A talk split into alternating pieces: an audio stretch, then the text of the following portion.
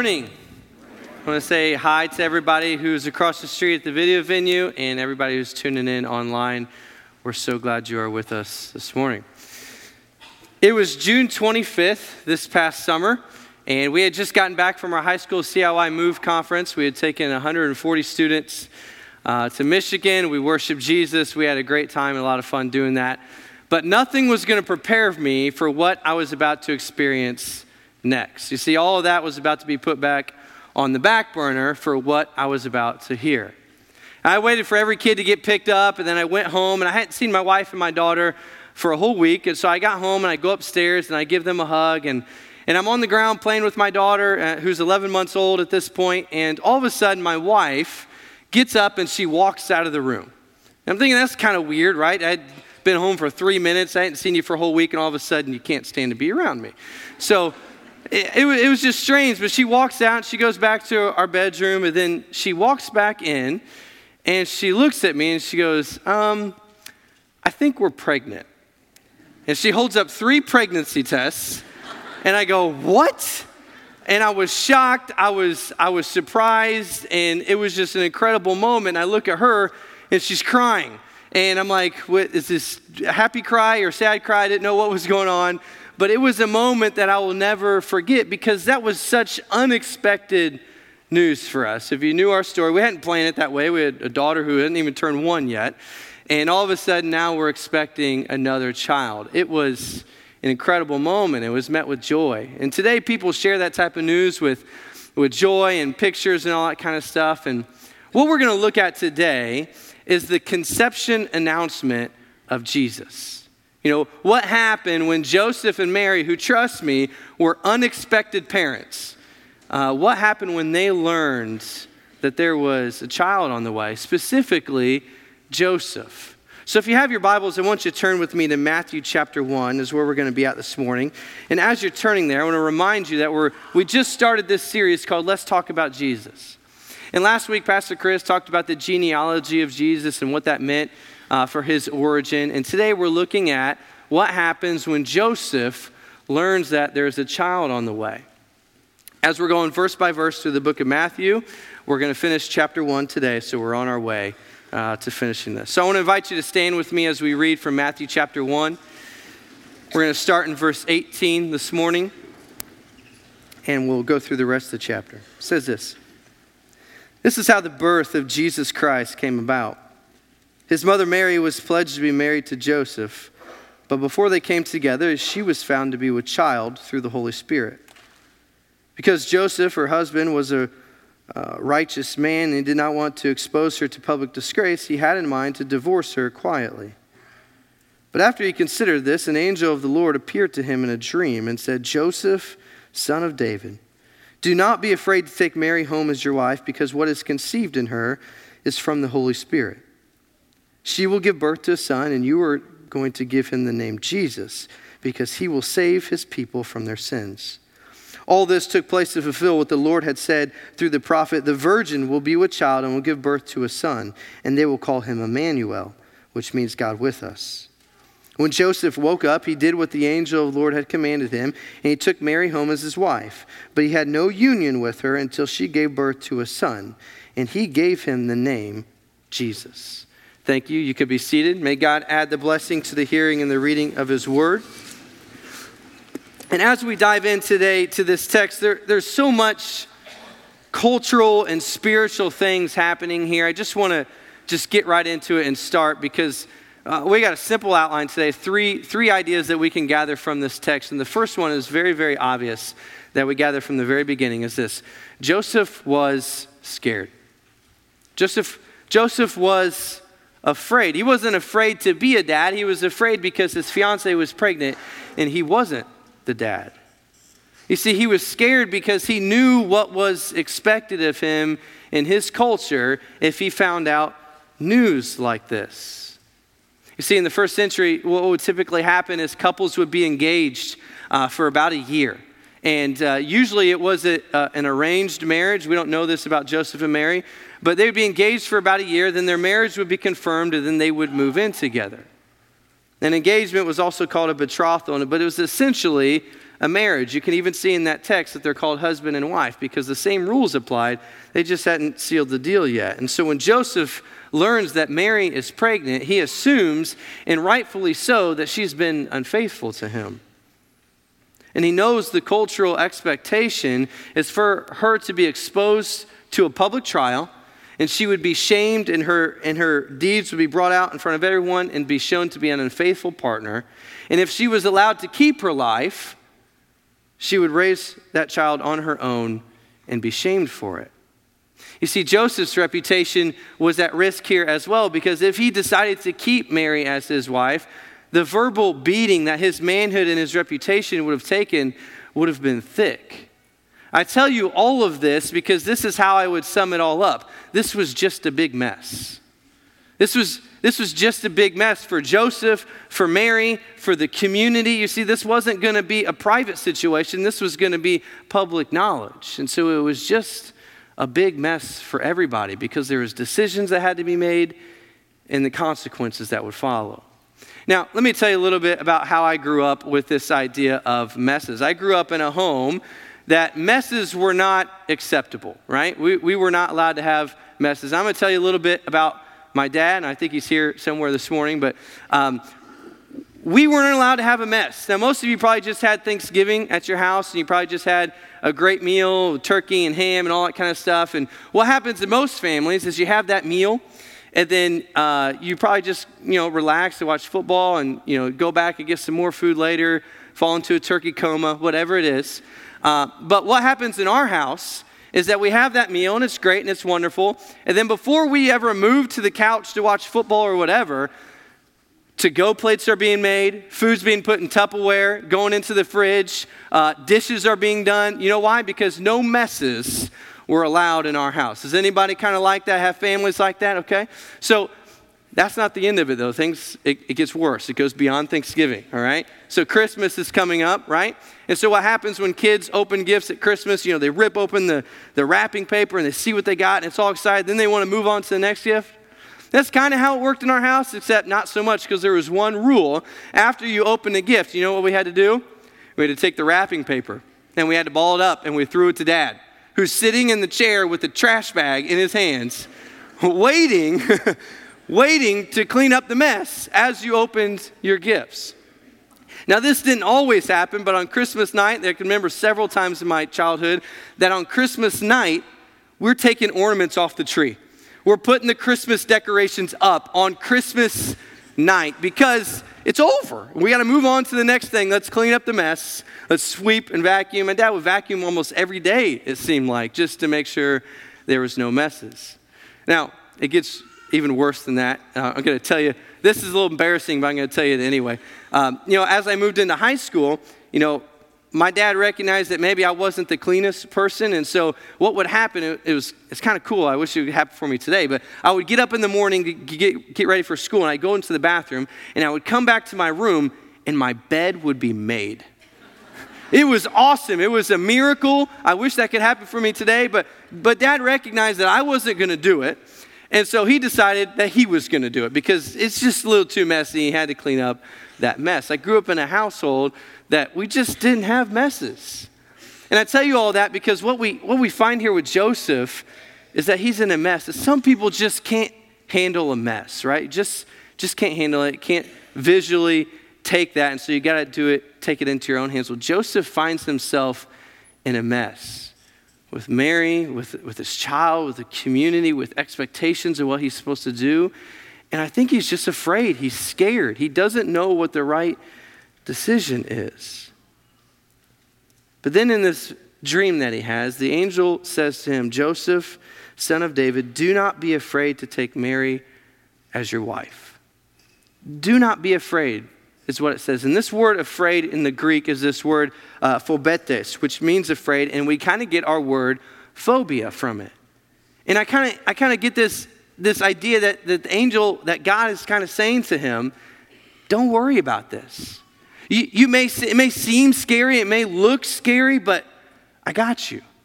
Don't worry, I'm here. I know how this is going to work out. This is what the angel says to him do not be afraid. And I think the first truth that we can learn today from our text is this your fear cannot hold you back. Your fear cannot hold you back. And when I say that, what I mean by that is that how you respond to fear is a choice. Okay? All of us experience fear at different levels and at different times, but how we respond to fear is a choice. Let me tell you a little bit more about my childhood. When I was very, very young, I was about four years old. Uh, well, let me back up a little bit. So, I, I teach high school kids every Sunday um, uh, across the street in our student ministry center. And usually, what happens is when I tell students my age, they, they usually look at me and say, Man, you're old. Like, you can't connect with us. You don't know anything about us. But, you know, can I do this this morning? If I, if I tell you this morning I'm 30 years old, can you just look at your neighbor and say, Oh my, he's young, right? That'll make me feel a little bit better. But as I tell you this story, if you're under 30, this may not connect with you. You may not know what I'm talking about. But if you're over 30 or anywhere above that, you're going to know this, and you may chuckle when I say the name Pee Wee Herman, right?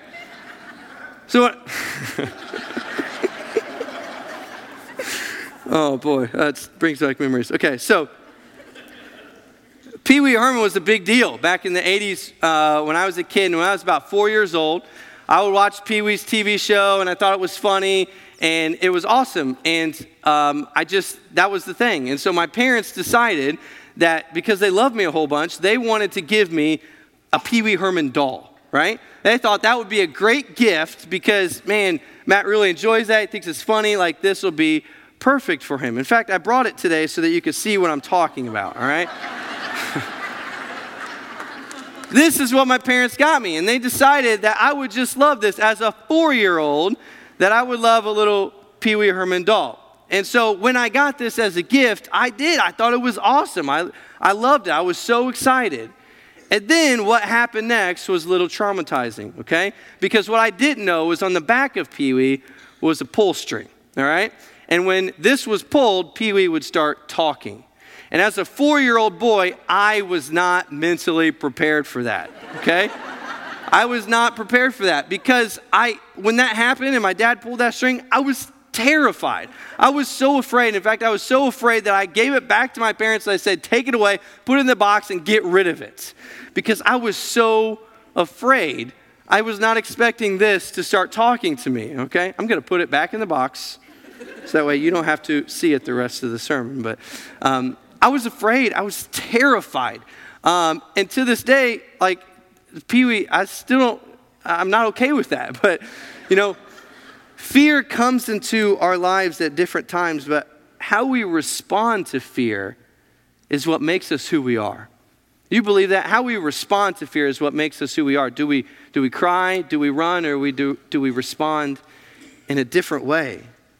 We cannot allow fear to hold us back for what God has planned for us in the future. Fear, responding to fear is a choice.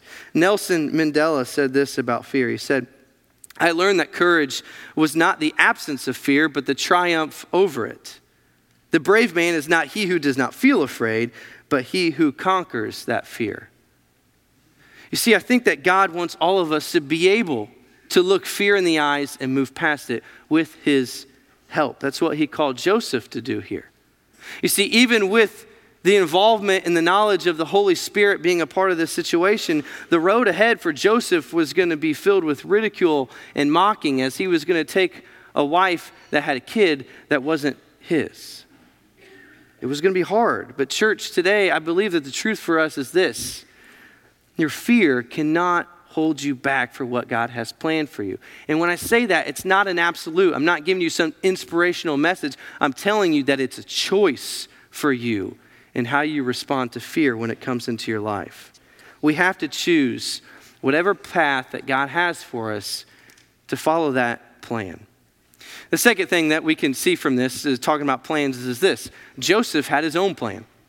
Joseph had his own plan as how he was going to respond to this. The passage tells us that he had in mind to divorce her quietly. And that doesn't sound very loving, but it actually was because of what I've told you that she would be publicly humiliated. And in fact, the Jewish law even called for her death if this was proven to be true.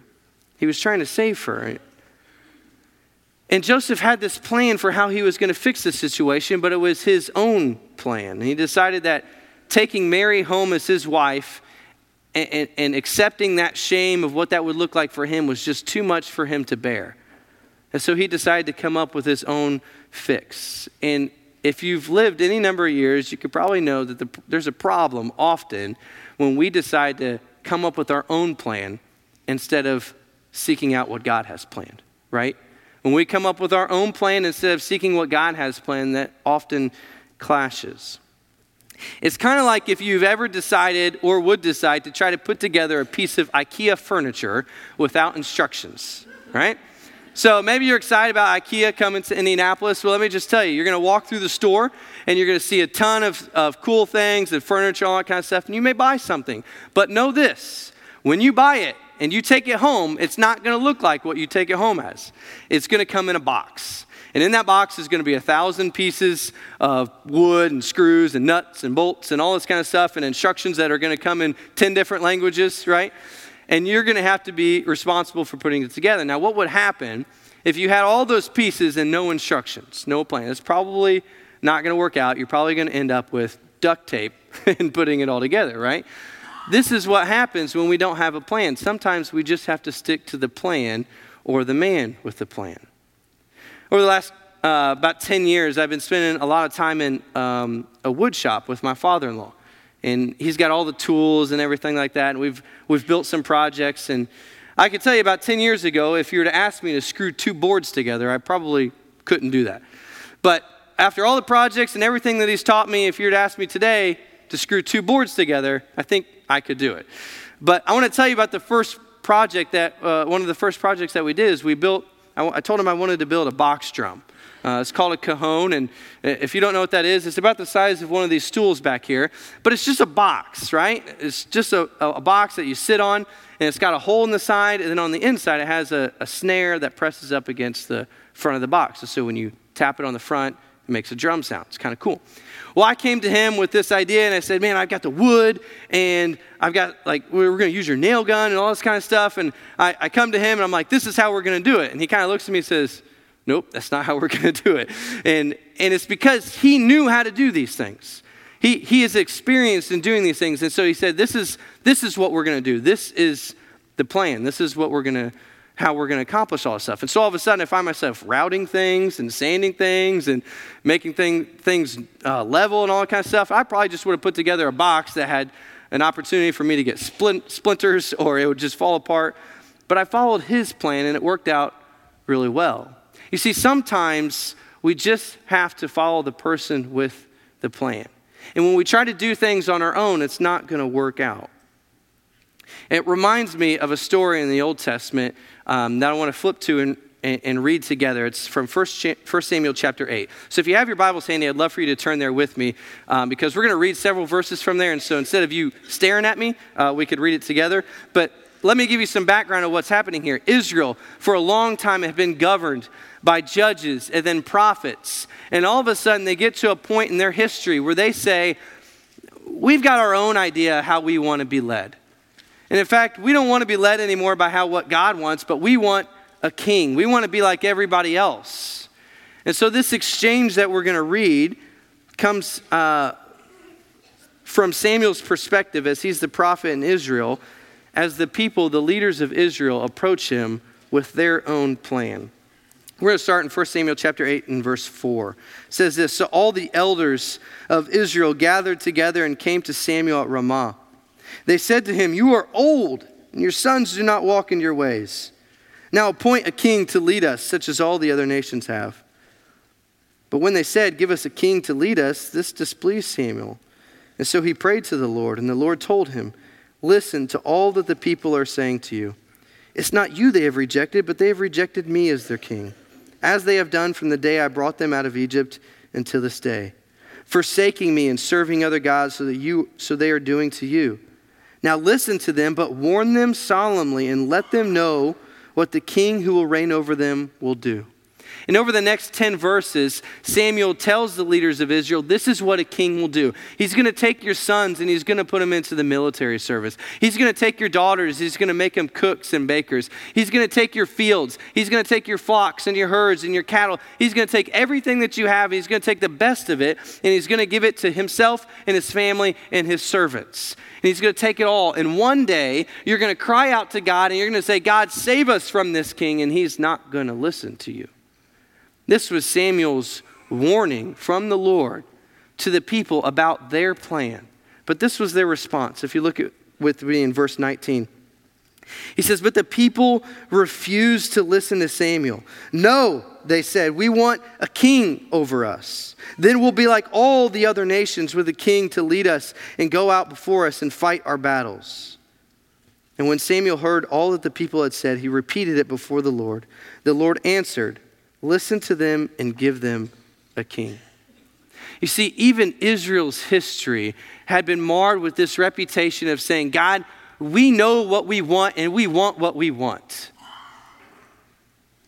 Over and over and over again throughout their history, we find examples of things like this, where we say, God, you may, you may tell us this, but this is what we want. Give us this. And God gives them a warning, and they say, No, this is what we want give us a king. Have you ever been guilty of having your own plan and telling God, this is what I'm going to do? We know what's right. We know what God has planned for us. We know, we know what we're supposed to do, but we find ourselves in life in situations where we say, I may know all that, but this is what I want. And this is what Israel is doing here. But here's the difference between Israel and what Joseph does Joseph has his own plan. He has his own plan of how he wants to solve this, but then he learns of God's plan. And what does he do? He submits. Joseph submits to God and his plan for this situation. I think that's the next truth that we learn from this passage is this. Your plans must submit to God's plans. Your plans must submit to God's plans. That's easy to say. In fact, you might in, on the inside be nodding your head saying, Yeah, that's true but it's so difficult to live out in our lives. When we talk about the word submit in the New Testament in the Greek, this word is hupotasso. It's a compound word, and it means to align or arrange under. It was a military term that would call the, the soldiers to align under the leadership of their commander.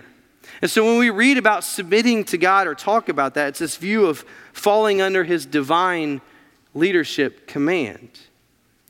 And it's all because God knows more, God cares more, God thinks things through more than we do. His ways are better, they're stronger, they're more reliable than ours. We have to learn to submit to God's plans. We have to learn to choose His way over our way, even when it's difficult. Have you ever been guilty of choosing your own way over God's? if you're breathing this morning, the answer is probably yes. We, we've all been there. Joseph is met with this complex his way or God's way. And he responds in the right way because of what God is doing through his family. All of that led Joseph to this reality Jesus was on his way. Jesus was on his way. Joseph is given the good news that night. He was told that his bride, Mary, is, is pregnant and conceived from the Holy Spirit, and she'll have a boy, and this boy would save the people from their sins. Joseph, I believe at that moment, I think he, I think he got it.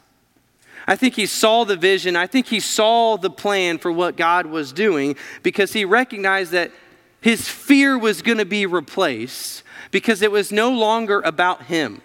This situation, this story was no longer about Joseph, it was about the Messiah. You see, the people had waited for so long for this promised Messiah, hundreds of years, hundreds of prophecies about this coming king. And all of a sudden, in this dream, in this vision, Joseph is told that boy that you want to abandon in this situation is the Christ. He's the coming Messiah. And I think Joseph, everything changed for him in that moment. Everything changed because it was no longer a surprise. This was an answered prayer that the Messiah was coming. And Joseph learns that he's a part of the story and it changes his heart, it changes his future, and it changes his plans. The truth for us today is this your Messiah is with you. Jesus has come. And as we talk about that, and, we, we, we've gotten used to this idea when we say Jesus has come, this name Emmanuel means God with us, that Jesus has come among us. Jesus is with us. The Holy Spirit lives inside of us. It's something that David never had, that Moses never had, that Elijah never had, is a spirit living inside of us. That is the Spirit of God. And yet, I think we've just become routine to these words that Jesus has come. Even in this Christmas season, we'll sing about it from the stage. It will be proclaimed from the stage for the next couple weeks. And when we talk about Jesus, it's become normal. Yes, he came. I know that. It's true. There has to be joy. There has to be excitement in this truth and in this reality. What does it incite inside of you? Are we so normalized to the fact that Jesus became a man that it just means nothing to us today? You see, I think Satan, I think he wants us to get used to the gospel. I think he wants us to get used to the Christmas story so it loses its meaning. You see, I could stand up here today and I could juggle 20 tennis balls all at once. And you would probably be amazed, right? Have you ever seen somebody? That's pretty incredible to juggle 20 tennis balls all at once. And you would probably be amazed, and maybe you'd clap for me. But what one thing you would do is you'd probably go home and tell all your friends how cool your church is uh, because they have a guy who could juggle 20 tennis balls all at once, and that they need to come see the guy who could juggle 20 tennis balls all at once. But what would happen is if next week I did it again? And then the following week, I did it again. And then week after week after week after week, I just came up here and I just juggled the 20 tennis balls. You'd probably just get nor- normalized to it. You'd get used to it. It would become a routine for you. In fact, if I did that every week, you'd probably just start looking at your bulletin when the tennis ball juggler guy came out, right? Because you've seen it. It's become normal to you. It's amazing. It truly is. I wish I could do that. But you've You've seen it, you've heard it, you know what to expect. In church, I think this is sometimes how we view the gospel. It's how we view this truth that Jesus has come. We know it. We know the story. We know Joseph and Mary and, and Bethlehem, and there was a manger and wise men. We know all of that, and we've become normalized to the reality that God became a man, and he did it for you. You see, the gospel is this that Jesus came. Yes, he came. That's the Christmas story. But that's not all he did. He lived, he taught, and eventually he went to a cross for you. And not only on that cross is he rose from the dead and he resurrected and conquered death for you. And here we sit this morning and it's like, yeah, I know that. That's the reality of the gospel message. This idea that Jesus came is something that we should be excited about and rejoice in because of what it means for our life. See, Satan doesn't want you to get excited about this. He wants you to see this as normal, as something that you know. In fact, I think today, if Satan could destroy us, I think he would. But the fact that he hasn't destroyed us is a testimony to what the Messiah is doing and what is to come in our lives. God is here, He is with us, He is among us. And that is something to rejoice about. Let's not overlook the meaning of the name Jesus. In the Hebrew is the name Yeshua, which means Yahweh will save. God will save the people from their sins. Is there anything else that's more important about Jesus coming than that? Than the reality that Jesus came here for us because we are a broken people. And that because he came and he lived and he died and he resurrected, we get to have the chance and opportunity for an eternity with him. That is all that matters, that Jesus saves. Today, I just want to end by challenging you with this. What would it look like this December, this Christmas season, for you to experience the truth and the reality that Jesus came in a new and fresh way. Not just looking and saying, I know the story and we're going to sing about it, and maybe some kids are going to come up here and, and, and sing some Christmas songs, but what would it mean for you to sit down and breathe? Just right now, maybe. Just breathe, relax, close your notes. There's nothing else you need to write. Close your notes and just think about this statement God became a man. He put on flesh and bones and he lived this life perfectly so that he could go to a cross for you. So that through his death and his resurrection, all we have to do is call on Jesus' name. That is why he came. That is the gospel. And maybe today, I'm just, maybe today there's people in here who have never really taken that reality into their lives. Maybe you are not used to Christianity. This is what God did for you. Or maybe today you've been a Christian for, for 50 years or 20 years or 10 years or something like that, and you've just become normalized to this truth of, yes, this is Christmas. Jesus came, he was a baby, you know, all that kind of stuff. Well, there's more to the story. And we rejoice because there's more to the story. That's what Christmas is about. And, church, I just want to challenge you today, this season, to experience that in a new way. And what would it mean for your life to just truly reflect that God became man and he did it for you? He left the right hand, he left the throne for you. Today, from this text, I just want you to take this and remember these three things. Don't let your fear hold you back. Don't let your fear hold you back from what God has planned for you. How you respond to fear is a choice. How Joseph decided to respond to that fear was a choice, and it's a choice for you. God has something special for you, He has something planned for you, but it is a choice for you how you respond when things get difficult, when things don't go your way. Don't let your fear hold you back from what God has planned for you. And secondly, don't trust your plans over His. You're going to learn that lesson over and over and over again in your life. Trust me, you will. I have. But don't trust your plans over His. Seek God and what He has for you and submit to Him when you know what He has planned for you. And then, lastly, is just this of what I've, what I've told you rejoice. Because God became a man, the Savior of the world, of your soul, came to this earth for you. Don't let that be normal. Take that in this season and say, that's something I want to talk about. That's something that I want to tell people about. Don't just wear a Christmas sweater and decorate your tree. Rejoice in the fact that Jesus is here. He is with us, and He has come.